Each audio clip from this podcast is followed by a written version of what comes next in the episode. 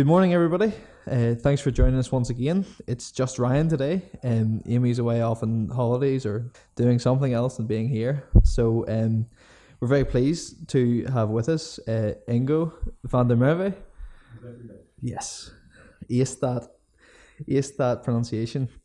Uh, from South Africa with us, and um, we're here to just have a chat and maybe get to know each other a little bit, and um, get you to tell us a bit about what you do and what you get up to. So um, I just want to uh, give you a chance to introduce yourself. Um, you're here with your wife. Yes. And uh, so if you could just tell us a little bit about yourselves, um, who you are, where you came from, and what you are doing. Um, introduced me, Ingo van Liver. Um, that's really good. My wife's Suzanne. Um, we're from South Africa, we live in Johannesburg. Um, it's the northern part of Johannesburg. Um, Johannesburg is the probably the economic hub of South Africa. And um, yeah, I'm a chaplain at a school. Uh, it's, it's a high school from grade 8 to 12. In our terms, that's from 14 through to 18. Okay. And so our, our pupils will matriculate um, which is equivalent to your AS level, I suppose. Okay. um, matriculation. So it's an academic school, but also very strong in sport and culturals and so on. Okay. Um, yeah. And um, so wife and I here uh, purely to to to utilize our friends and um, to try and get opportunity for us to raise money. Um, I also look after a, a, a charity. Um, you guys will call it a charity. Okay. Um, called the Steady the word Vasili means light um, in one of our 11 um, local languages. And, um, and it's, it's, a, it's a Saturday school. I think that probably, having talked to Victor, um, our host, um, I think that even the idea of Saturday school is probably a weird concept. Um, Very much so. We'll get into that. Um, but we run a Saturday school, and I'm, I'm here to kind of help kind of raise funds for, for the team. Okay. um, to keep us a more sustainable. Great. Yeah, Saturday school definitely sounds scary to all of us. Five days is enough. Come on. Thank you very much. yeah. That's brilliant. Um, and you, you're from South Africa. You're from Johannesburg, yeah. and you were born and brought up in Johannesburg. Yes.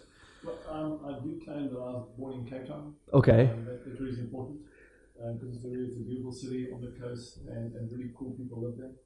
Um, so I, I, did, I was born there, but I was raised in, in the Johannesburg area. Okay. Very good. My wife was, was born in, in that area too, and, and yeah, I was raised in that area. Great. Great. And so you, you don't work in the same school that you went to? No. No, no, no. No. Different school. Yeah, in school. Very good. So, so I mean, the school I work at is called Herald Ridge College. Okay. Um, it's a private school, so um, yeah, so it's, so it's a quite an elite school, I would think, Okay. in real terms. Um, Okay. And private schooling has become quite a big thing in South Africa, Okay. especially in the major centres. Uh, purely because the general education in the country is, is not so, great. Okay. So it's really become, private has become the place, if you want to get a decent education, you're going to go to private. Okay. We'll maybe get into that a little bit more about the differences. Um, so uh, you mentioned Victor there, and that is uh, Victor Court, who was on uh, one of our podcast episodes um, a few weeks ago. Um, so how do you guys know Victor? How, how long do you have? Long history. it's a long history. Um, yeah, I was in Cape Town, um, just got recently married and working at a church and in a youth, um, running a youth um, area of youth. okay. And uh, Victor then joined us on, on the team. Um, that was back in, gee, Victor 86, 87, I think. Um, and and so we spent three years working together, and then um, we formed a really a, um, a tight group of, of, of, of young adults that were working together, and we were just crazy together. It was just a brilliant time of life. Um, I was studying at the time, and, and Victor was. I didn't know what he was doing, but uh, he was there. It was just brilliant, yeah. He was there, and that's enough. Yeah, I mean, you know, we we had like three, there were three guys in particular, like, like these three guys were just, were just, yeah, off the wall and, uh, and, and created such a great life. Um, really great youth, youth ministry, youth work, was brilliant. Um, I then went, when I graduated, I went to Namibia, Okay. which is on the southwestern part of Southern Africa. Um, and we, we, my wife and I went there to work with Youth for Christ. Okay. Yes. Um, and I took the role there um, in, a, in a town called Swakopmund. I'm not even going to try and pronounce that. That. And, um, and it was just before Namibia's independence. Okay. And so we arrived in the beginning of the year, and then midway through that year, well, it was in fact in May, that they went to independence. And so we were quite involved in, in the, working with young people in the community through the transition and um, yeah, working with schools and, and, and connecting with young people. Mm-hmm. And then I, I, um, I, I phoned, got hold of Victor, and I said, Victor, I, I need you here. You know? um, I need you to come and, and help us here, um, just knowing who he is and how he, how he operates. It was just was, it was a no-brainer. Um, and uh, I, I don't even know why he said yes, but he did. uh, and and we had we had six years um, of just uh, just great work together. Um, and and we've been we've been friends. I mean, uh, it's like since '87, you know. Um, Very good. and you become brothers, I would imagine, you know, because it's, it's you, you forge a relationship with so many experiences and difficulties and overcoming stuff and inventing and and, and pioneering. It was brilliant. It was brilliant days, and um, we had we travelled to the states together. Um, so we lived, lived out the same suitcase nearly for two months. Oh dear. Yeah, you did get to know each other quite well. yeah, I would say that's been very well. Yeah. and uh, I think has been a guy that just loves God, loves young people. He serves a lot.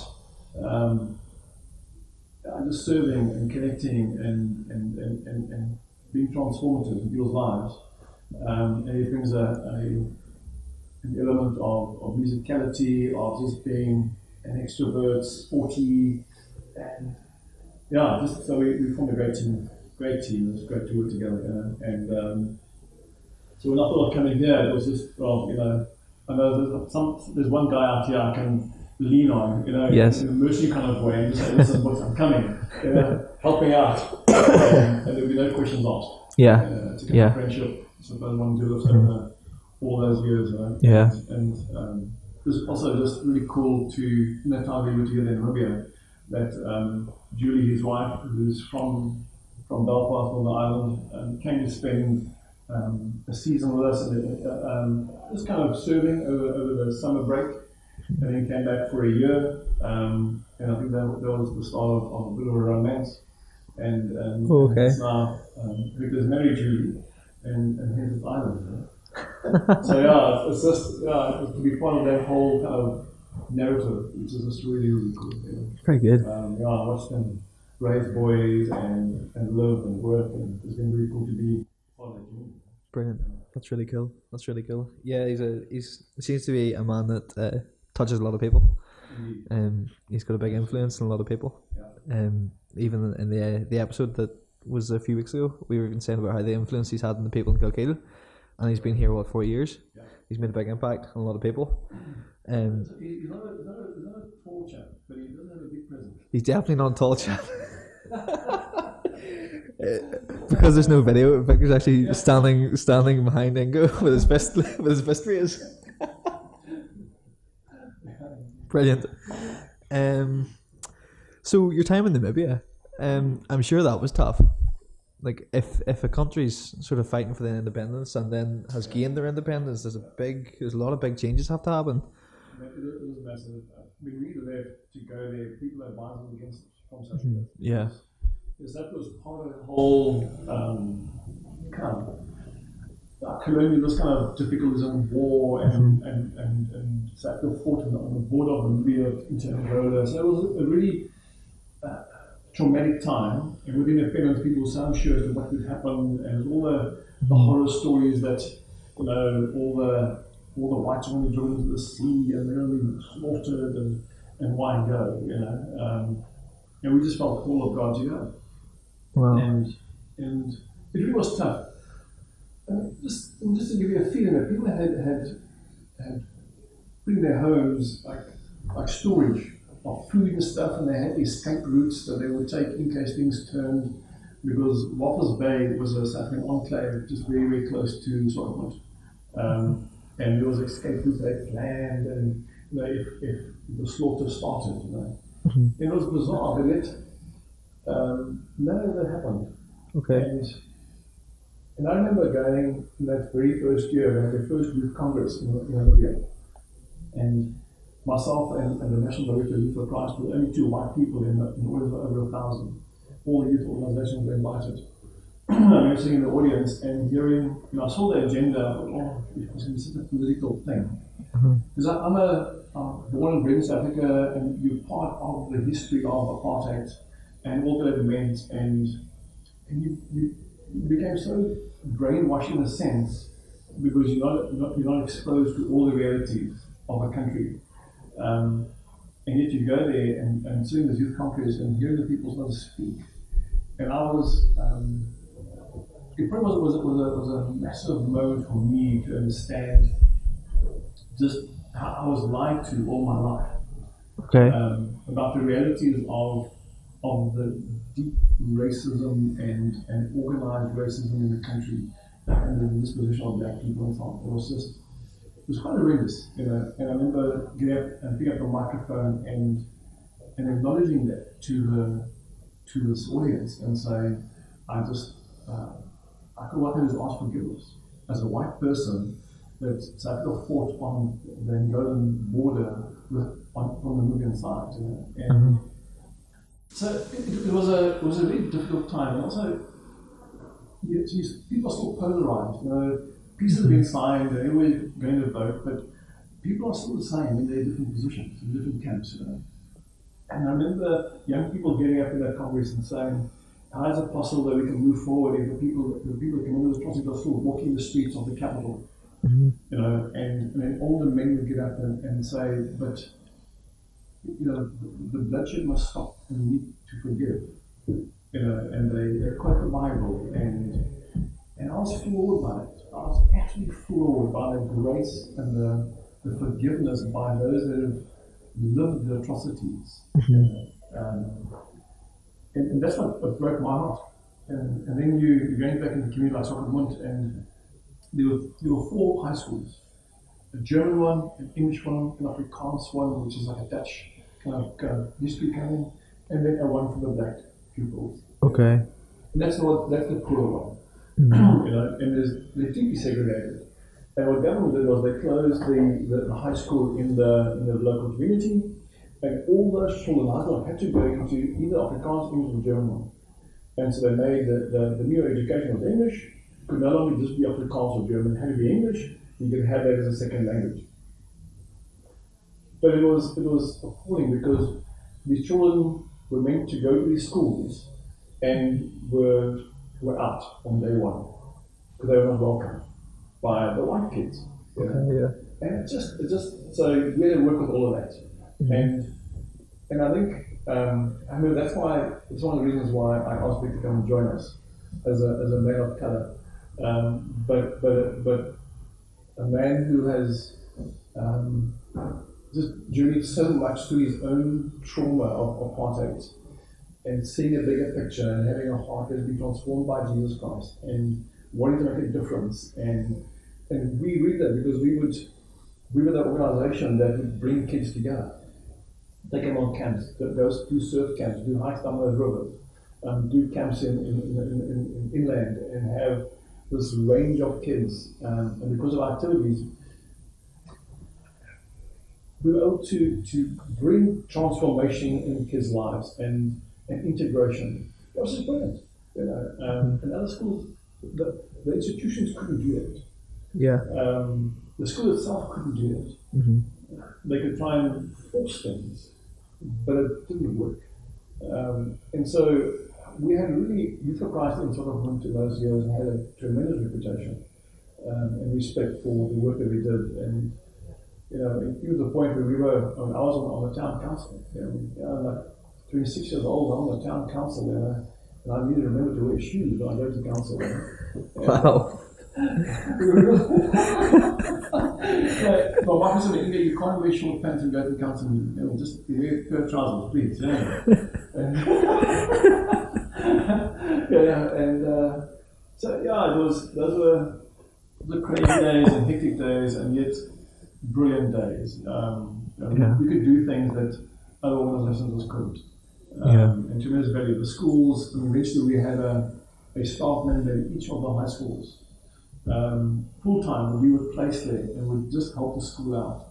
And because of that, we were able to have some penetration into the schools and adding value. And, um, and then we wanted to organize things. I mean, because well, Vic also brilliant. I mean, it's such a great sportsman. So and Vic organized a, a, a, a basketball kind of league in town. You know, we just Uh-huh. we, got, we, we hustled and we got basketball courts, we nets up, and so we started a whole basketball thing, and, and then all the kids are playing from all different places are playing together, and and that's what made it that's what made it happen. You know, it's just it's brilliant. So.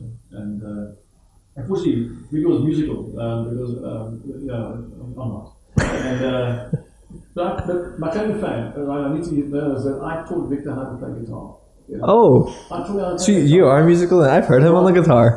Well, I mean, uh, as soon as he learned the three chords that I had, uh, he went off from there. he, he then went off on his own and he left me behind. And that was that was very traumatic for me that he just left me behind. And, and he just grew and grew and he just. Uh, That's He disappointing. didn't take me with him. I thought he would have taken me. yeah, I, I took you with him. I, mean, I brought him all the way to Namibia. I mean, I thought he used Yeah. With. No, Just on that- yeah, that's- I was allowed to play fill in the background.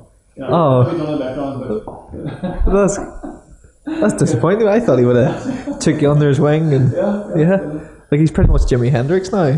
So you know, with, with, with, with, I mean, I've never seen it before where Victor would, would pick up a piano and it's like blinking away at, the ivory and then he'd, he'd hear the notes and then he'd listen to the song and he'd think away and then he'd, he'd play it. uh huh. Like, how do you do that? Yeah. I mean, I mean, it's not fair. Yeah. No one should be allowed to do that. no, no. Well, this is just turning into the Victor Court Appreciation Club. So Yeah, I'm moving on now. yeah, let's, let's shift off from that one. um, so excuse my ignorance. Um, Namibia. Just to get back to that, wh- who were they fighting for independence from? Um, oh, from wh- from South Africa. So it was all. It was all right. Okay, I'm not very. I, I know very basic things about the, the whole situation, so, but Namibia was, was in the early years was called um, German West Africa. okay. I was going to ask where the German side so came from. The Southwest Africa then at one stage. Okay. So a strong German community there, but still then you know it, so it became kind of an independence from um, from Southern Africa, Okay. South Africa and Southern influence and, and white influence. Okay. Um, Germany at that point had a far lesser influence, um, but still was dominated by white. Um, the white folk in the country kind of ran at that, you know, Mhm. um, and with, with South Africa being in the wings. And then so you know, the, the, the, the fight was against communism. Okay. In those days, very, very, very big issue around the world. And so Angola was had, had a lot of support from, from communist countries Okay. Russia and so on, as well as in Mozambique. And so Africa was fighting communism both on the Mozambican front and on the um, and on the Angolan front. Okay. Um, and so your all your um, your your rebel movements against colonization and so on ended up being um, supported by communist countries to be able to have the fight, you know, and, and have some power. Yeah. And that just escalated the, the, the West from, from, communism, and so became those became the fights, as it were. Okay. Um, and it was also, I think, opportunity by, I mean, you know, Western powers always just grab these things, and, and, and, and, and Russia was playing their game with Cuba and so on. Yeah. Um, and so yeah, so there was there was the fight. Okay. And it was fought mostly in Angola, but from the, the, the, the territory of, of north, the north, the northern part of Namibia. Okay. I didn't realize that. Um, whenever we, you know, whenever we're in school, we sort of learn briefly about you know the Cold War and the whole issue, but really Africa in general is not mentioned Yeah. in see, any of our history. Wherever communism could try and create a foothold, hmm and so it would agitate rebellion against the colonizing West, Yeah. you see. Um, and then they would then support those rebel movements Yeah. because it would be great if they could turn those countries into communist countries. Yes. And it would also be a different colonial, colonialism. Mhm. you know. Yeah. Um, it wasn't really about freedom, was really independence. You know. Yeah. Um, so Zimbabwe, which is also just north of South Africa, um, I mean, they they got their independence from from the British, Uh-huh. um, and with Robert Mugabe at that stage. Yes. So there was a lot of activity all on our borders. Yeah. Um, you know, in, in, in those years, you know, um, they call it in, in, in the home language the Rooi Gevaar, which is like the red danger.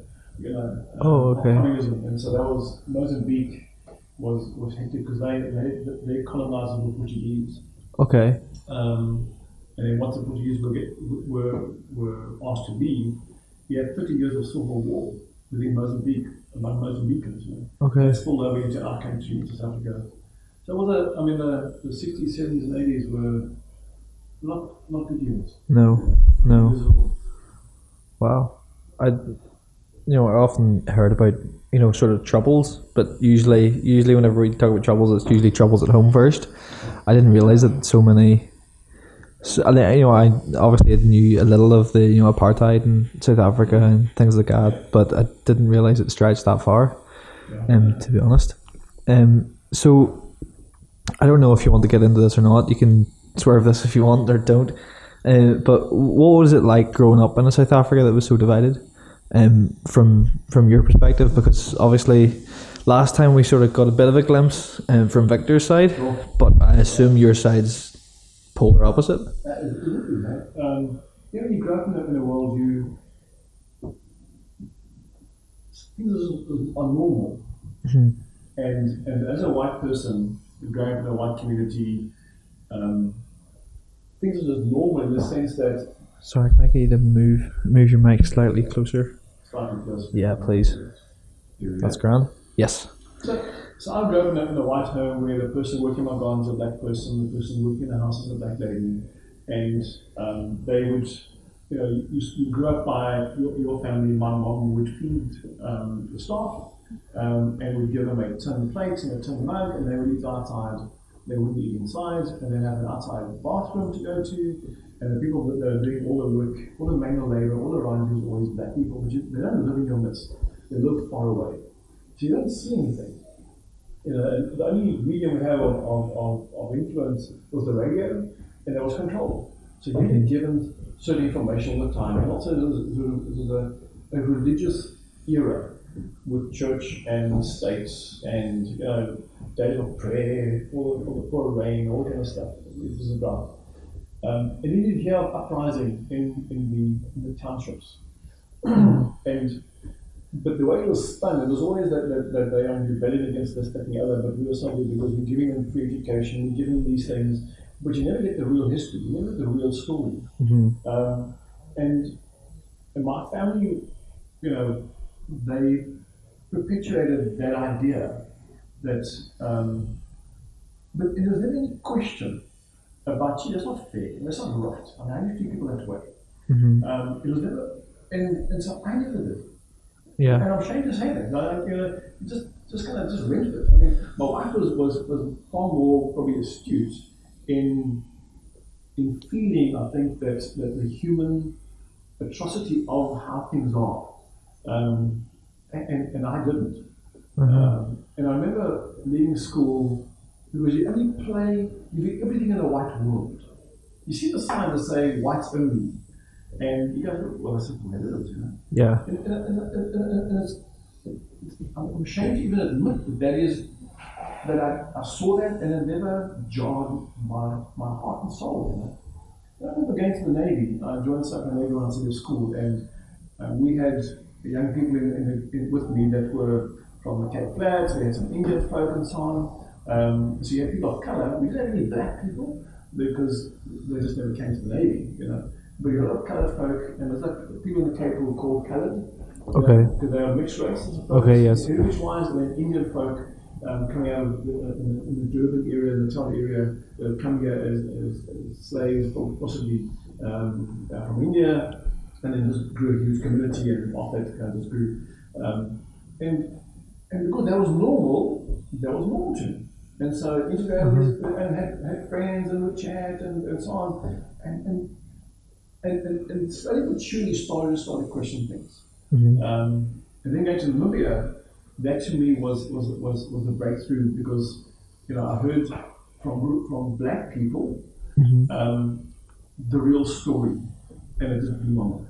It really blew my mind that, that we as, as white people in Southern Africa, that's what we did. You know, we hear these brutal stories, and I never heard those stories. I was never aware of those stories Yeah. because you always saw things through the lens of people being ungrateful, people being because that's how the story is spun uh, through the media, and and I just realized, short, and so the realization that I've been lied to all my life. you know. Yeah. Um, and and that was was probably one of the biggest turning points in my in my life, and and it's it's changed the way I engage with everything now. You um, and so even the work that I'm involved in um, is, is, is, a, is, a, it's probably is an outcome of, of some of it Okay. uh, that reality of saying, gee, you know, because we've, we've, we've wronged people so profoundly over so many decades. Um, and something must be done because, you know, when a minority subjugates a majority of people, for that amount of time, you one destroys something so profoundly deep in, in, in, in, in the psyche of people. And even now that we have independence in South Africa after 20 odd years, um, that psyche still has not been removed because people still feel, as black people, it is, it's reinforced every day that they are less than.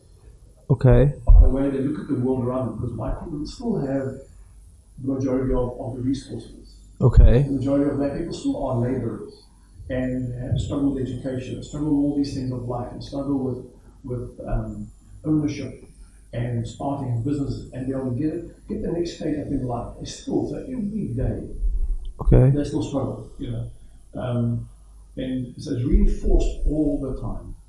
It- when and, and, and I don't know how one breaks that. Hmm. Um, because politics is, is, is not the not the savior that's going to do it for us. It takes good people. Because politicians make political decisions. Yes. They relate to power and, and monopoly of, of that power and where the money is. Mhm. And that's just unfortunate. You know, we've seen over 20 odd years in our country that, you know, when we, when we hoped that, that when people take the power back and can now steer the way, the ship the way it should have gone from the, from the beginning with, with Mandela's kind of um, statement of, uh, like, you know, I, I, want, I want to see people integrated. I want to see people enjoying the same things. I want to see equality. Um, you know, Martin Luther King's kind of that dream. You know, Yeah. um, that's what, what Mandela spoke about, and and, and we haven't been able to achieve that at all because political leadership has taken down a, um, a road that hasn't honoured that promise. Okay. Um, and, and so the poor people in the country, um, they are poor still, Mm. and they're disenfranchised still. Um, few have, have an opportunity to enter the, the world of, of money and capital, um, and they are all people that are primarily linked Mhm. to power, Yeah. influence, and the black middle class is revolutionarily growing, um, but not fast at all. Okay. And is part of that the you know, you were saying about politicians making political um, movements, but is the the governmental setup in South Africa is it sort of positioned in a way where a certain number of people from this side of the community and a certain number of people from this side of the community have to be in power? Or is is it is it just a f- sort of free for all? Yeah, pure democracy. It's hundred percent. Yeah, so um, the African National Congress is Mhm. the main political party. Okay. Um, they are seen to be the party that brought about liberation. Yeah. Um, and so they'll get 65 and 1.8 million two-thirds majority. hmm And so you, the, the, you don't have strong, your opposition isn't strong enough Yeah. to really have influence. Yeah. Um, know, Yeah. so you don't have a, a- multi-party kind of leadership that brings Yeah. Yeah. um, unfortunately. Okay. Interesting. Um, well, we'll maybe we'll maybe shift off um, from the, the the politics and whatnot, um, and get to um, well, sort of why you're here. Sure. Um, so can uh, you give me a bit of a maybe a brief history of? Am I saying this right? The city, yeah. The city. Um, just how it started, um, what it is, and um, you were saying that it means light in which language? Um, it's in Benda. Sorry, Venda. Venda. Yeah. How many languages are there? There's, oh, there's about 13 languages, 13. um, 11 official, Okay. which English and Afrikaans are um, also recognized as official language. Okay. But there are at least 11 um, significant tribes, Okay. people groups, um, that speak a, a particular language. Okay. Uh, you know. Um, why um, why did you pick this language as the name?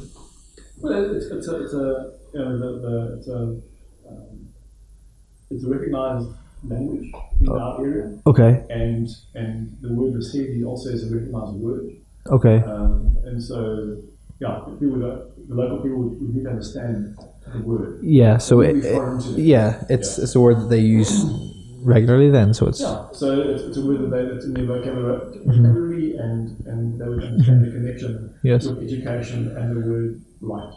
And is that their first language, or would they mainly speak English in, in the area you work? Your rural folk and people community and, and most of the, of the black folk in the country would speak a their own language. Okay. Um, um, yeah, and then they would learn English often as a third language. Because, Okay. You know, if you're Zulu, you would, you would speak Zulu, but you'd also be working, you probably want to speak Xhosa, um, and or, or Sotho, depending on where you are in the country, and then English would be your third language. Okay. Um, yeah. Okay. So you, really, it's sort of a you don't use English that regularly then.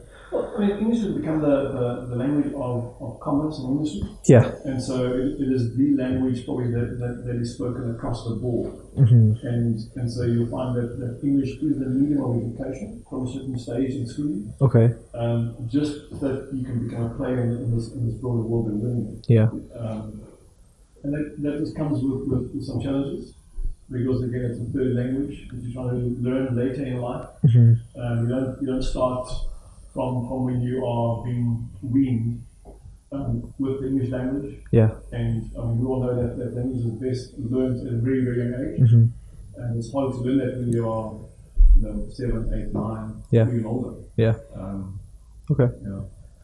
So sorry, I went off on a sidetrack there.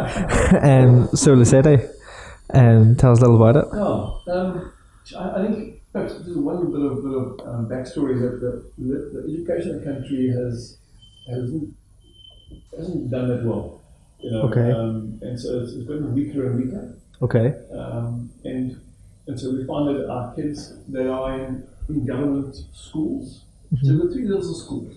Okay. You've got private schooling, very, very good. Then you've got um, government schools that are in your main urban areas. They are still reasonably strong.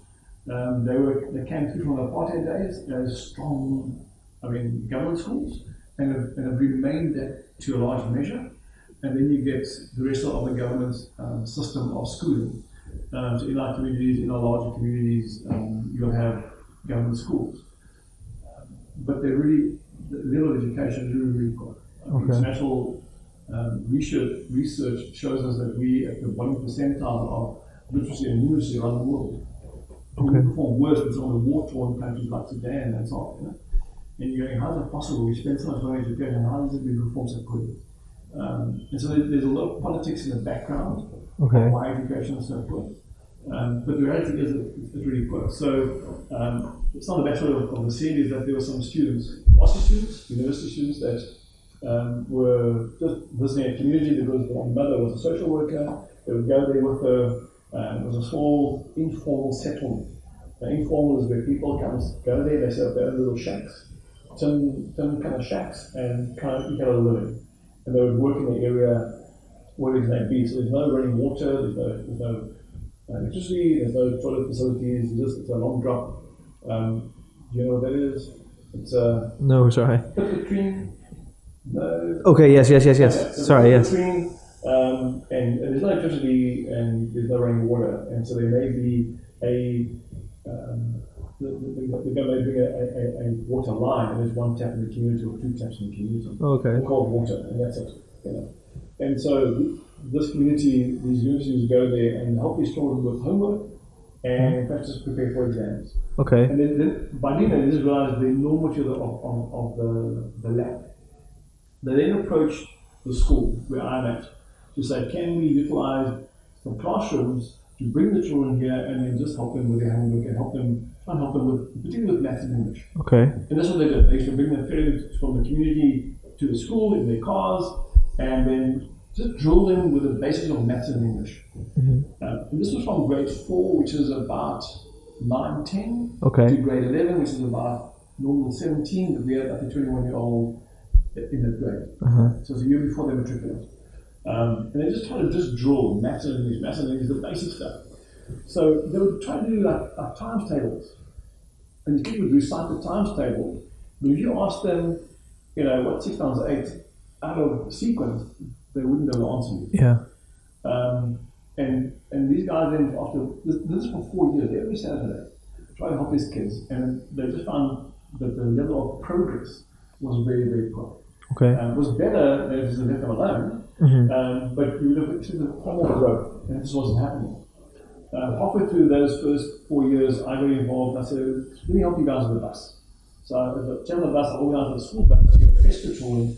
At least then the guys would save some time, be, be very prepared and so on. And that was good. Um, you know, after four years, these students were going, okay, let's we time out here. We, we, we've done. it. We don't seem to make a difference, real difference, and also we're just exhausted. Um, then I got involved and said, well, this is, this is important work because we got a whole bunch of kids that need help. Um, but what's wrong? What, what's not working? Why isn't it working? So we did a benchmark test. So Ryan, I mean, just uh, get your head around this one. Is that you had all these kids in the class, and all these kids from about 10 to about 17 and to 21 years old. And we did a base a baseline test um, for like for 10 year olds, Uh-huh. both maths and English. So for example, that a child could add a half and a quarter. Okay? Okay. 21 years old and you don't understand what you're looking at. How do you get to, how do you get to grade 11? Okay. But a child could do a, a, a word sound. Say it's got five apples, eats two, gives one away, does she have left? Couldn't understand the question. Couldn't read it. Okay. Um, and then realized, hang on, gee, what's there's fundamental issues are missing here. Uh-huh. Um, and we then brought in people that would just help us to understand what is the root cause here. Um, and what, was, what became quite apparent is that we saw in our community here, I mean, imagine the same is true here, but we're all kind of, I suppose, I don't, I don't know what they use the word educated or whatever you want to call it, but from the time the child is born, the child is stimulated. Mhm. Then you the whole preschool process where all your, your pre-literacy, pre-numeracy, all those layers are, are, are, laid down in the brain. Brain development is taking place, perceptual development, and all those developmental milestones are being reached at the preschool level, and that continues through your first couple of years in primary school. Uh-huh. So um, it was it was great to hear people come to us and say, understand that as a child, as a child grows, it first experiences the world through its body. And then it becomes kinesthetic, and then it becomes 3D, and then it's 2D, and then it's conceptual. These kids have had none of those layers laid down, none of that foundation laid down. They walk into school, okay, they've never had any preschool. They walk into school, and now everything becomes 2D. Uh-huh. And so conceptually, they they've had they had no building foundation for them to actually receive um, 2D information and conceptual information. Okay. And so the, the, they, couldn't, under- they couldn't fathom what is a half, what is a quarter, what does that mean? Yeah. Um, so we, we then got, got into a relationship with, with Lego Foundation, and they us a lot of their educational manipulatives, their toys, their, their educational material. And we started to do this, do these activities with the kids. We did puzzles. So we realized, because my wife's an occupational therapist, and she said, we need to try and fast track some of those developmental milestones. And so we would do things like puzzles and, and, and activities that would cross the midline, that would hmm. create specific development, that would um, get visual memory kind of enhanced and so on. Um, so, so you can see the feel. I mean, you, you'll know Lego, Uh-huh. I'm sure, Yeah. activity. There's a booklet that comes with it, and you've got two little pictures. One says take those two little pieces and put them together like this. Uh-huh. And these kids will not be able to interpret the 2D picture into a 3D picture. Okay. Couldn't do it. Right, okay. And so, but they, they do it quite quickly. They would show them. Uh-huh. it, was, it was, we would just show them how it works, and then they would kind of catch on, and then they would really enjoy building. And So Yeah. we get them to, to, to move quite quickly. But the concrete phase was very, very important. Yeah. To, to work through to start understanding. Because then we could, now we could use Lego to teach them mathematics. Yes. To teach them what is a whole, what's a half, what's a quarter. Mm-hmm. What if you add two halves? What if you add a half and a quarter? Yeah. Because now they could see it, they could feel it, they could play with it, they could make it happen. Yeah. And we even had our grade, our senior boys that same year, it was our first year when I took over, was that we, we gave them robotics. They got a robotics um, thing called Mindstorm. Yes. And so we had these kids, I mean, behind laptops and, and these, these little robots. These kids didn't put a computer on. You know, they didn't know how to use a mouse. Um, and and to teach them how to log on was, was, was took us weeks. Um, and then to build a robot what would take you 20 minutes, Yeah. half an hour max, Uh huh. took us, took us four, four Saturdays. Okay. Because they just, the whole process, Yeah. but the joy of completion, and then those who learn these things, and, and, and, and it was fascinating. Uh, I was telling Victor yesterday that there's, we had this map that we work on, and there's like two lines. We say, all right, get this robot to move from this line to that line. Uh huh. And they do it through experiment, and it's experiment. So there's a little icon that's a wheel rotation, and they put number two, it goes up, this little far, okay, go back, go back, okay, make it four, and through trial and error, trying to get it to where it does go. And Yeah. uh, we just spend the whole day doing it, so you do Yeah. this faster? The guy tried to brainstorm, and, and well, maybe if we know how hard it is. Yeah, so, all right, how do you measure? How do you do it? Oh, we need to measure. How do you do that? You need a ruler. Okay, let's give birth to a ruler. Okay, now the ruler, now measure it. And now once you know, what now? Okay, but maybe you need to work out how, how often does the wheel turn in that distance? Okay, how do you do that? So some guys would measure, would mark the wheel, and and other guys would measure the wheel, piece of paper, and lay it down, and so on, so on, so on. And and the guys would then work something out. Mm-hmm. The whole process of doing that was through constructive, um, contextual learning. They solved, Yes. they were solving a problem. Yeah. You teaching them lo- logical problem Yeah, solving. Yeah. And, at the end of it, I was saying, okay, guys, so now this is taking you to school, 40 minutes. You know, how can we do it faster? No, they don't. So they go, let me show you a magic trick here. Okay, so on the little number, that number gives a distance from end to end. Yeah? Mm-hmm. This is called diameter. Okay? Yeah. There's diameter. Here's use this formula, pi, and you work out the exact uh, uh, uh, um, uh, number of rotations. Yeah. So they look it up. It's it's it's eight point it's six point seven. Put it in, bang, it goes straight there. They are amazed. That the you took you a minute. Yeah. So they just learned pi, circumference, diameter, and they'll never forget it. And they can reuse that skill. Yeah. Without really knowing it, through enjoying, you know, Yeah. through having fun. So, so we've done, Enjoying it. we've done what school would do is, is on a 2D platform, Yeah. work out pi, draw it on the wall Mhm. and on the, on the on the board, and the child had no idea what you're talking about. Yeah. So with these kids that, that have such poor levels of education, um, we need we needed to completely flip education because we can't re-content these kids. We educate them on the content with values. Um, even with maths and English, all kind of stuff. So we, we went on, on, a, on a project-based learning approach. So it's give them a problem to solve that's contextual to their their curriculum loosely, and from that point then they could um, learn the content, solve the problem, and, and begin to get a belief that I can learn, I can become better, I can solve problems, and I can, and I'm not stupid. Yeah. You know? Also English was a, was a massive thing for us. Mm-hmm. And so what we did is we, we, we looked at a company called Lab Online. It's a web-based reading development program. It's, it's, it's a hell of a hell of an intelligent program because it does it develops all the the perceptual and visual developmental stuff that you need in order to um, read, Mhm. recognize, see, and extract information. And if I tell you, you know, how normal kids would be at a certain level, we ever start these kids at literally a grade one, grade two level. Mhm. Some of our grade fours and fives, we ever put into a a, a, a grade mort in grade one level. Okay. Okay. Um, that poor. So, for example, you know, you know those, those, those games where you have the different, different tiles that you turn over, you get a match them and show Yes. where they were. Yes. Okay. So th- this program would, would show you four little tiles, Mm-hmm. and they would turn so they're there, and then one would turn over for a second and turn back, Yeah. and the guy would go, "Oh, that was too quick." Okay. Yeah. You know what do you mean?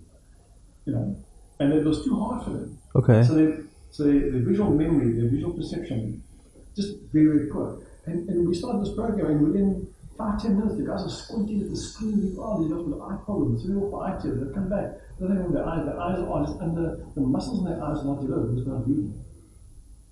And so we've, we've, I mean, we're on this program um, these kids year after year, and we've seen a 35%, 25 to 35% increase in their comprehension, their reading ability. So suddenly they, the whole thing of school is you, you must learn to read, you can read to learn. Yeah. And suddenly these kids are able to, to read better, Yeah. and they're able to learn better. So we've seen um, in their own, in their school environment that they've had a single, if not two symbols increases in average mark. Yeah, we haven't taught history, we haven't taught geography, we haven't taught any of the other stuff. Uh-huh. But we've, we've, we've taught a broad kind of, kind of uh, package. And we're focusing on, on English. And yet other things are, are learned through the ability to, to problem solve. You're putting the foundations in place. So, so, so for example, so the grade, the grade 7, the grade 8, the 12, 13 year olds. Uh-huh. So, right, project in the next couple of weeks is going to build a cup. Uh, great excitement, we'll build a cup. But now we need to measure angles, Yeah. we need to we talk about material, we need to make these things work, and then you say, can how do you fly a kite? You throw it in the air, we'll try that, it doesn't work, you know, it needs to be balanced, so you need a tail, I need a tail, and then you Yeah. say, how do you this thing fly? Well, you're going to tie a rope to it and you're going to run. Okay, so run. Why don't you stop running? Little kite dies. Okay, so what causes the kite to fly? And, and so now the wind is blowing, okay, now there's wind, okay, it's flying, great. Now, what, what, what is the wind? Where does it come from? Uh-huh. And, and so because you're engaging in a, con, in, a, contextual way Yeah. that is practical and real, the kids are learning so much. Yes. You know, instead of just sitting in the classroom and, the teachers will just read the textbook. Yeah. Because the, the, the, the, the tragic thing is that the teachers have come to the very same system that the kids are experiencing. So they're not better able necessarily to, to educate because their ability is is not much better than, than the kids in Yeah. ability with the lack of foundation. Yeah. Um, and so we've seen some real growth. There's a point Yeah. we've had a, one of our kids um, come through the city. Um, we worked so hard with him. He then got a bursary at mm Ridge College. Yes. Graduated, and I then got involved in, in, in, in a, foundation uh, with Nedbank, is one of our banks, and we got an internship, and he's, he's running. This year we've got two more kids that we've given a bursary to at Heronbridge. We've got uh, um, two more kids that come from the city that have matriculated that are now going to go into the Nedbank Foundation leadership as well. You know? And so we're seeing kids, I mean, we've had just, yeah, come home to Brad, okay? Um, I mean, we've been mentioning Parliament Uh-huh. um, the city project, and we've got to receive the letter from Parliament saying thank you what you're doing. There's a there's an organisation called a body called Umalusi, Okay. which is the, the governing body of all of education in the country, both school and tertiary. And and they've got uh, either private or government, they oversee everything. Um, and and so there's a lady there who's the head of research at the university, and she's been checking us out for the last 40 years. Um, last year, she sent one of her main staff to come and do a master's thesis on the city. And it's coming to 2019, she's coming back to do a doctorate um, through one of the major universities in the country on, on what we're doing and how, how successful it is. Uh-huh. And how um, yeah, it's just the, the, the, and the, the concept she's making is saying she's seeing kids in, in such a contextual way, learning incredibly well and learning quickly, coming off a low base, and really, really excelling in their learning. And we had teachers tell the class, where do you learn your mathematics? She says, at, at, at Heronbridge, at the city. She tells the whole class, you must all go to Heronbridge. Yeah, we go, "Well, why does the teacher mathematics better, you know? Yeah. Um, but those abilities aren't there. To Mm. retool the teachers become a massive thing. You know? Yeah. And, and so we, we spawned another uh, um, secondary school. Okay. As it were, at, at another local school in our area, but someone was, was volunteering. So we run on volunteers. Uh, we've got some staff that kind of head up the show, we've got administrators and so on, and, and field workers, and we have a pastoral person. But the majority of the work is done by volunteers. These are professional people who come and give us Saturday morning, um, one or two Saturdays a month Yeah. and, and, and they, they facilitate learning uh, as opposed to having to teach a curriculum.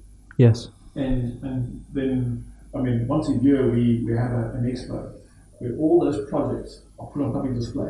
And all the parents are invited and, and we invite people from all over the show, from the school and, and, and our community. And they then come in and look, and, the, and the, the, the city kids then will present and talk through and demonstrate and so on. And we train them to do that Mm-hmm. because all we know is that we can't re-educate these children, but we can we can definitely develop their 21st century skills which is you know which is be creative, problem solving, collaboration, uh, presentation, being able to communicate well, Yeah. um, and, and grit and all that kind of stuff. You know? and, and that's what we're seeing happening. And that's why Umalusi is so impressed by what we're doing. Yeah. They see those very skills coming through. Yeah. Um, but in a way that, that, that is contextual with kids. What I mean contextual is, is this that um, Heronbridge is a private school, so it's got state the art stuff. Mm-hmm. If we made the kids work in that, in that environment, that can't be duplicated at a Yeah. level. Yeah. And so we, we literally work with waste material.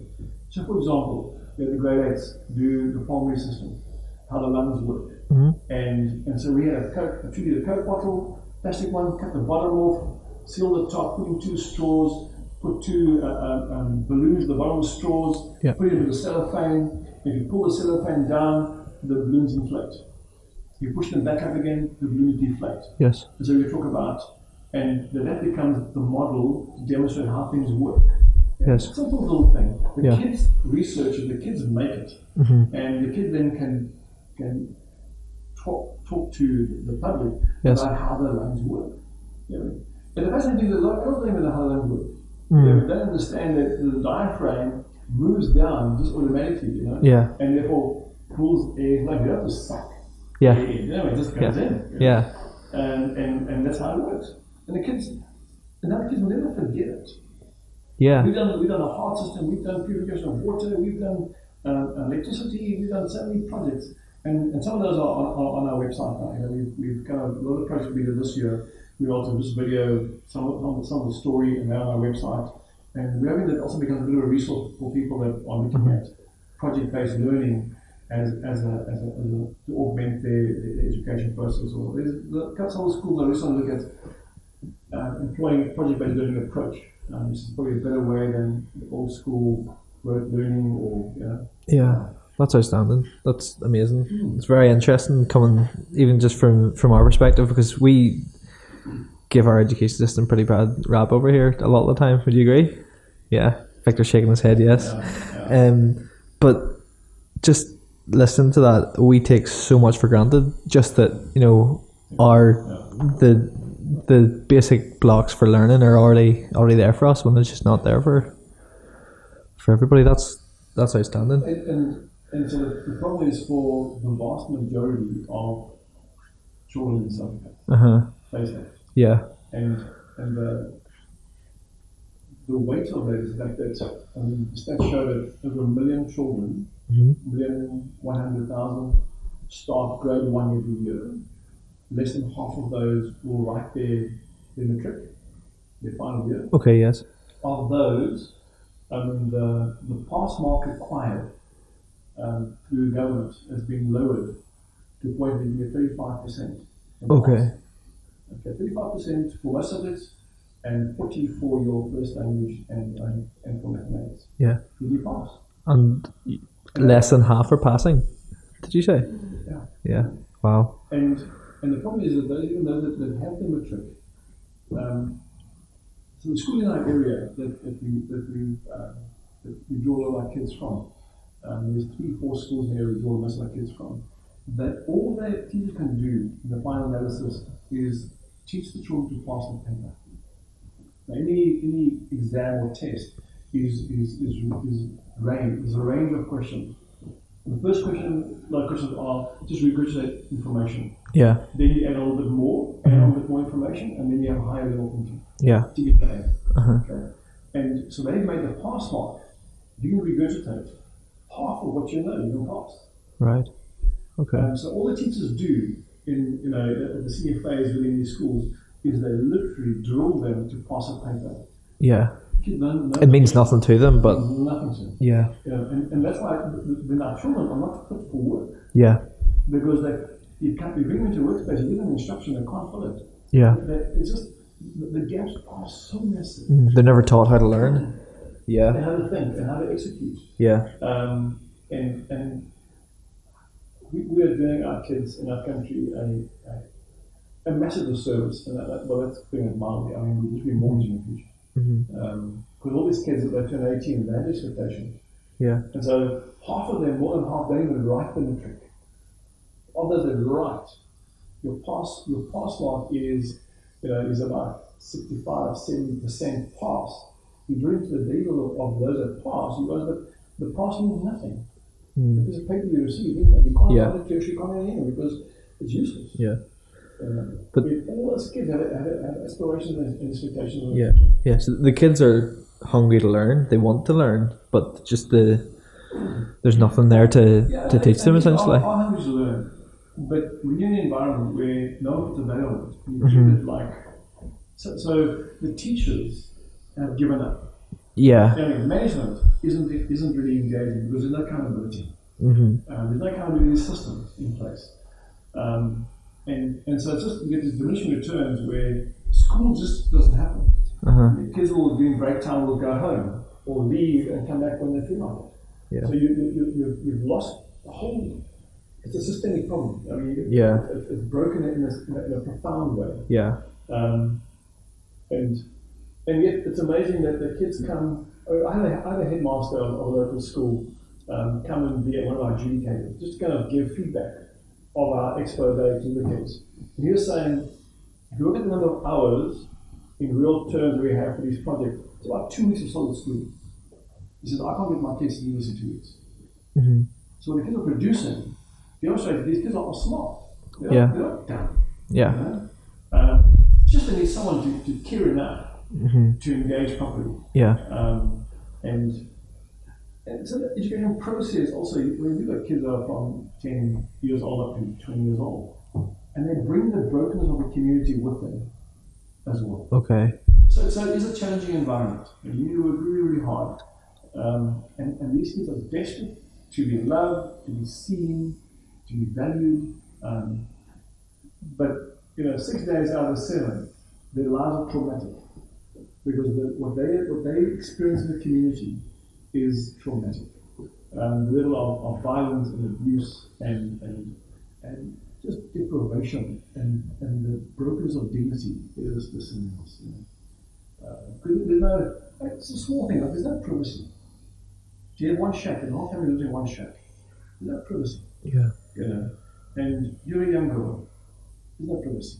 Mhm. Um, the average girl in South Africa in these community schools will lose three, four, five days every month because of the administration period. Because they don't have access to to the right uh, equipment you know, and the right stuff. You know? So they don't go to school. Yeah. Can't go to school. Um, and so on and so on and so on. It's just it's like, it's like layer upon layer upon layer. You know? Yeah. So, I mean, we, we just had a Christmas party as a closing for our year, and we had the kids write on a piece of paper their first, second, and third choice of Christmas gift within in a, kind of a, a range. hmm We had kids asking for a space card, for exam pads, for for um, uh, just the most basic of life. You know, Yeah. don't, don't ask anything fancy. Yeah. Um, you know, some of the boys ask for soccer balls because that, that's life. You know? Yeah. Um, but the, the girls will ask for for for, for tampons. They'll ask for, for those kind of things. Know? um, you're like, wow, Yeah. Yeah. the toothpaste. Yeah. Seriously, you know, there were shoes, school shoes was probably the, the, one item that was the most requested was school shoes. You know, um, and, and, and this is like a, a cross section, and it's a small sampling of of, of, a, of, a, of a broad reality. You know? Um, so yeah, Yeah. um, it's a it's a, it's a I mean, look at the whole picture, you're like, well, shit, you know, it's like the games in a burst, and then my finger in the dike, you know. Yeah. It's pretty harrowing. Yeah. But but I, I just uh, and I actually believe that you touch one life, you, you make a difference. You Yeah. um, and so we find well that we are seeing that the lives are being changed. Yeah. Kids are being impacted, and when the fact that the two kids are coming to Heronbridge on the scholarship is a sign. Yeah. Um, that three kids have three kids have been come through the city on on on, on, on of the Nedbank internship, uh, learnership. hmm Yeah. Um, and that's brilliant. They would never have that opportunity. Yeah. Um, Yeah. and so, and, and, and the impact of one life, it impacts a whole family unit. It, it, is, it is massive, you know. Um, the earning capacity to go from being a labourer or not having a job, which the majority don't, and, and we probably have the highest, well, the highest level of youth unemployment in the world, you know. And then you make one difference, it's amazing the, the, the, the knock-on effect of, of, of that, you know. Yeah. And um, so yeah, we'll we'll keep doing our starfish thing. Yeah, that's amazing. That's actually amazing.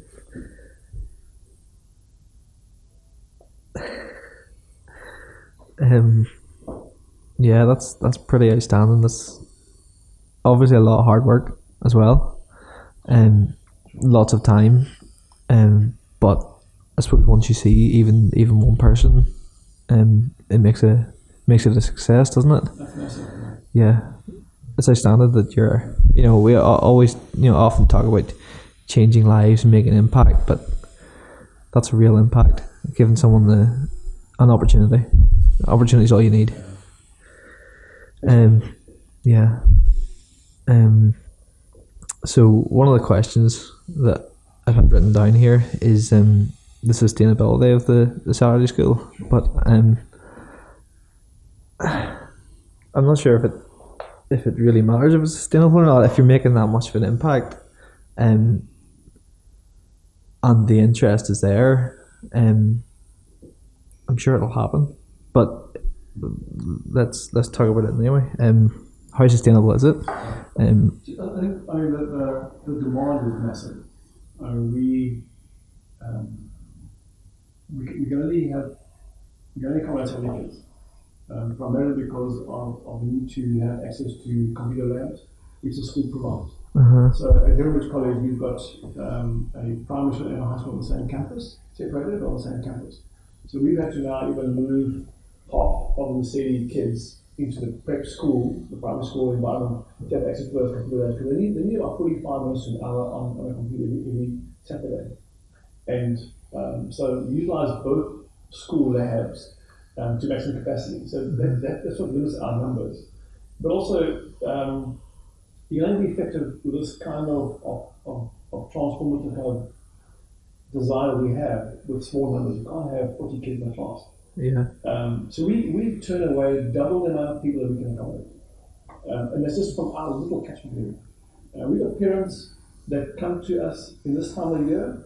Um, every day people are walking into, into, into our office and asking for registration forms. Because they've heard, they've heard, they've heard, they've heard. Um, and, and so the staff that work at the Heritage College, uh, I mean, so many of, the, of those staff have the kids at Lesedi because they, they know me, they know our team, they know the whole thing, and, and they've, they've heard the story.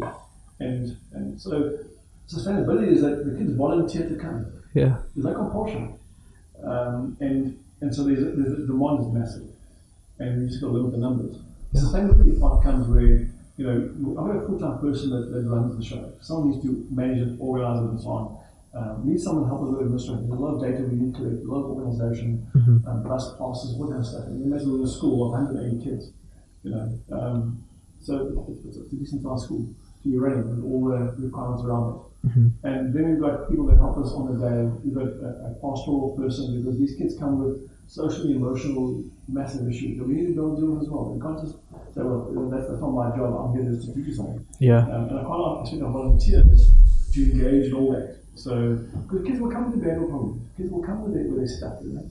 Yeah. And so, and I need a local person that can do it. Yeah. So, so that's where the sustainability comes in. Yeah. Um, we've got great partnerships with the school. We've got great partnerships with Lab Online and other organizations that help give us, uh, kind of assist us really. You know. We have an organization, SPAR. I, I see, I've seen the, the name here as well. It's a grocery store. Yes. So our local SPAR provides us with all the meals every Saturday. And they've got a little thing going where they get students, kids from the area to come and prepare the meals and they come in and deliver them. And so it's like a, it's a great little knock-on effect, you know. Yeah.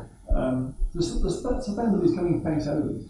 Yeah. Um, the school provides the buses, they, they, they pick up the cost of that. You know. Mhm. Um, use of the environment, no cost to us, so the electricity, the band, the water, that's all covered by the school for us. Those are great partnerships. But the, the biggest deal is, is the salaries and then the, the resources we may need on an ongoing basis. So that's my job. Yeah. My responsibility as, as chair of, of the board um, and as a, as bit of a spearhead for the whole work um, is to is to ensure I can keep it going. Yeah. Brilliant. Brilliant. And how many staff do you do you have, or how many volunteers? So full time, got you know one full time person, one three quarter person, and then um, your our, our, pastoral person three quarter kind of guy. Mm-hmm. Um, and that's only because we don't have funds for more. Yeah. I, mean, I, could, I could have I could have a handful of pastoral personnel couldn't couldn't touch ends Yeah. because of, of the tremendous needs in the community. Yeah. Um, and the people that we employed are people that are unemployable. They don't have jobs. And so they have people that either are parents, the kids are overseas, and they just, they every Saturday morning say, okay, let's you a job. So you help us set things up, you help sort, sort things out, you help set up computers in the morning, and so on. We've got, we've got three people that in the past that we're now employing, and we give them a stipend for their work that they do. You know, and so it's a minimum wage, um, but they, they're working one day a week. Uh-huh. Uh, one guy works two days a week because he helps us also in, in, in the office and what have you. So that's a, that's a kind of also a, a knock-on effect that you you employing three people that from the community that in the past didn't have options, Mm-hmm. you know, um, and and all those things are very value. So that's, that's that's our starting. It's very very small, and we have about 40 volunteers, and that's a little bit of a churn because you know, people will commit, and then life happens, and then they will you know withdraw for a while, come back, or yeah, and, and so our biggest team are volunteers. Professionals that work every, every Monday, Friday, and come on Saturdays and assist us. Um, yeah.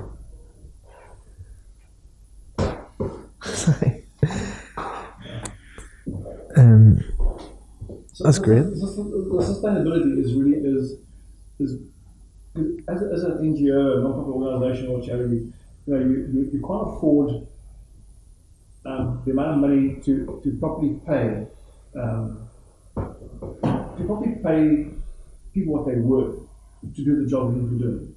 Because you need excellent people, powerful. I mean, people that are, that are really skilled, really able to work with others, and to. I mean, you need a CEO type person.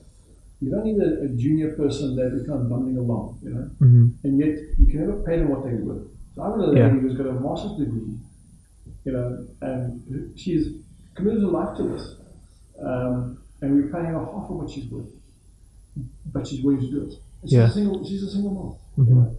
um, I- I'd love to know what she's worth. And, and so the reason why I'm here um, primarily is that in South Africa, we're really, economically, we, we, we, we're really struggling as a country. Mhm. Um, I mean, you'll, you'll probably know that we one step away from junk status. Mhm. Um, and we've had huge turmoil um, in the countries through the, leadership, and there's been a change of leadership now, and hopefully that things will start growing, but it's going to take a long time. So we've seen, you know, I, I hustle all the time, and, and uh, when people see my number coming up, they kind of just, you know. um, and so I, I, you know, I, we, we have, we've been going to corporates and so on, The corporates are finding it harder and harder to, to sponsor, it harder and harder to sponsor, you know. And so that's why I, I've got hold of Victor and one or two friends in Europe and said, can I come, can I come through here and talk to people? Because if I can get people to perhaps, um, you know, say, say, Ryan, you will sponsor a child per month for the year, you know. And on our, on our side, that's, that's significant. But I think with, the- with, the, with the strength of pound and the euro, um, it's, it's massive. You know? So, I mean, so for example, um, at 26 pounds, 25 pounds, you can sponsor a child, you know, 25 pounds a month, you can sponsor a child for the whole year. You know? That's all it costs, 25 pounds per month for the kid to have, to, yeah, to have the opportunity. You know? um, but in our terms, it's 500 rand.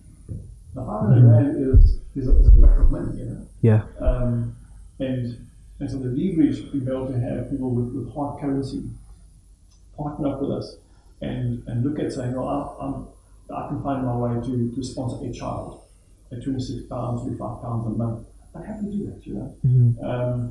Because, I mean, I, I, I was with Victor, we were in, in Belfast, and we had, we had a cappuccino and, you know, two cappuccinos, and, and, and suddenly 26 pounds gone. Yeah. And you're like, actually, how do you, I mean, that was like, you know, it's not okay, you're done. You're like, wow, you know, Mm. where, yeah, from, you know, if I, in my home term, if I have two cappuccinos, it's not okay, so, you know, it's not okay to be like 60 rand. You know? Yeah. Um, and that, that's the that's enormous, enormous power. I mean, the, the, the rand pound is 18 to 1. You know, um, and that's that's where I, I was just hoping that if I can get, you know, here, um, my time I'm here now in, in, in UK, um, I in UK and in, in Europe, 100, 120 people each pick up one kid um, for the year. That's yeah, I'd be certainly happy with that. That's amazing. Yeah. Yeah. So, and it's not, it's not big numbers. I mean, you know, um, you know, I, I, I, I was need a million rand um, in rand terms to run the year. Mm-hmm. Um, and they're like, honest, we're getting pounds. It's not a million. You know? Mm-hmm. Um, because in pound terms, the rand terms, huge. Yeah. Yeah. Yeah. So um, I've one last question essentially, and it was how can we help? So the way we can help is by sponsoring um, a child. Is there anything else you want to put out there? Um, any other ways we can help? Um, or is it is it really just sponsor a child? That's why you're that's why you're here. I think you know, I'm, also quite new at this, Yeah. Okay. and I think that, that as people lean in, Uh huh. um, so I'm, I'm really keen on, on forming relationships. Yeah. And, and so if someone here is sponsoring a child, it's not just, well, we're throwing money down, down a hole somewhere and you have to have it lands. Mhm. But it's to have a relationship. Yeah. That, that you can track things, you can see what's going on, you can hear some of the stories, there's some feedback to you, and, and then that, that may spark something.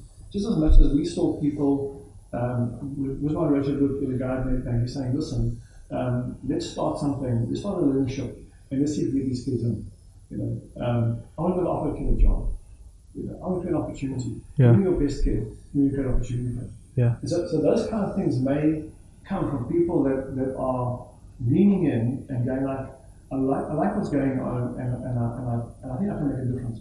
Mm-hmm. You know, I'd like to pay for that person to go to university or to go to technical college or something. Something that isn't the, the next stage. Yeah. You know, um, because I've, I've, I've sponsored this child for two, three years. And, you know, I, I like to do that. So, so those are things I, you know, I, I, I'm not, put with them saying, I also want that. Mm-hmm. Um, but I'm trusting God that, that as things organically unfold, these as people just lean in, they'll bring themselves and their world into the space. Like, oh, I can see this. Oh, I can see this as an opportunity. I can see adding value here. You know, um, I mean, I'd like to have teams come over from from here, um, young adults, students, and come and spend you know, three, four, five weeks with us, and in a, in a, serving capacity. We'll look and pick them up um, in our area and get them to, to work and get them to serve community and get them involved, get their hands dirty as it were, and then I can also make sure they can see the country a little bit. It's a beautiful, beautiful country. Yeah. Um, and that way, again, it's a way for, for people to give back. Mm-hmm. Um, but then they become ambassadors.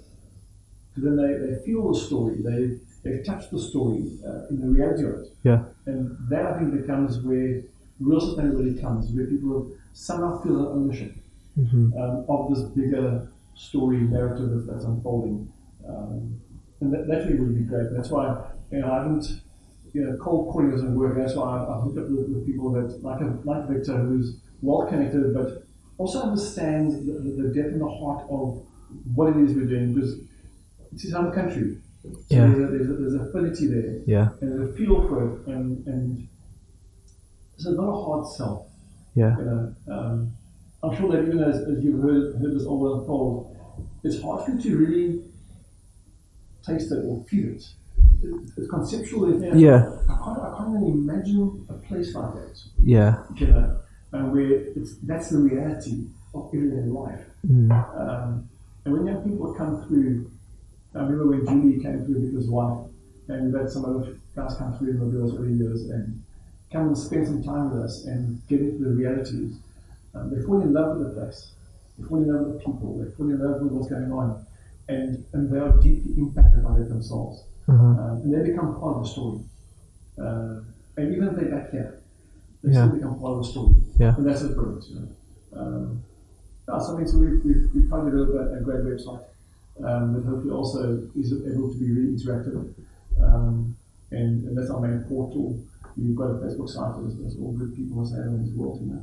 There's some, some social presence, you know, media presence. Yes. Um, and again, it's just, I mean, like, you know, the, the time it takes to, to develop these things, and Yes. to get professional, Mm-hmm. someone's going to do it, you know, Mm. and you're paying someone to do it. Um, you know, when you're scrambling around and you, you, you can't pay people professionally, you know. Yeah. Um, and so it's, it's taken us three years to get the website where it is today. Yeah. And Yeah. it was recently I, I was able to get hold of a, of a person that was just brilliant and they would say, I'll give my time for this. Mhm. Me my contribution to Lesedi, I'll give that running for you. Mhm. I'm like, thank you, Jesus. You know. Yeah. It's like, you know, Yeah. um, yeah, so I'm hoping when I get back down in January, there's a company or there's a company that does documentaries, Uh-huh. and um, they've they've committed to say, okay, we'll we'll create a documentary that'll be our contribution.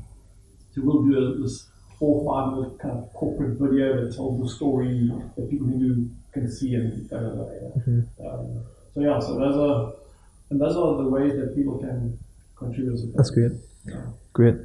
Now, how how can I sponsor a child for school? Is there a is there a um, functionality on your website so I can go like a PayPal sort of? Exactly.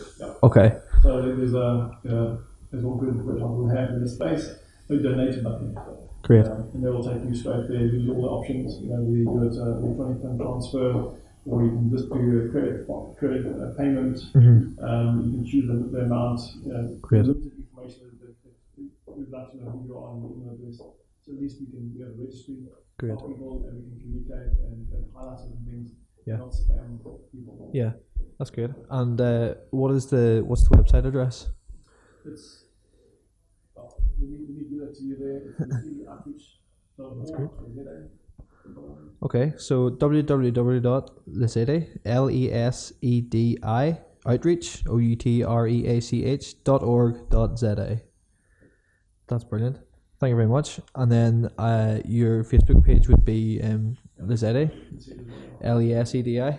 Brilliant. Thank you very much for, for coming on. We really appreciate it.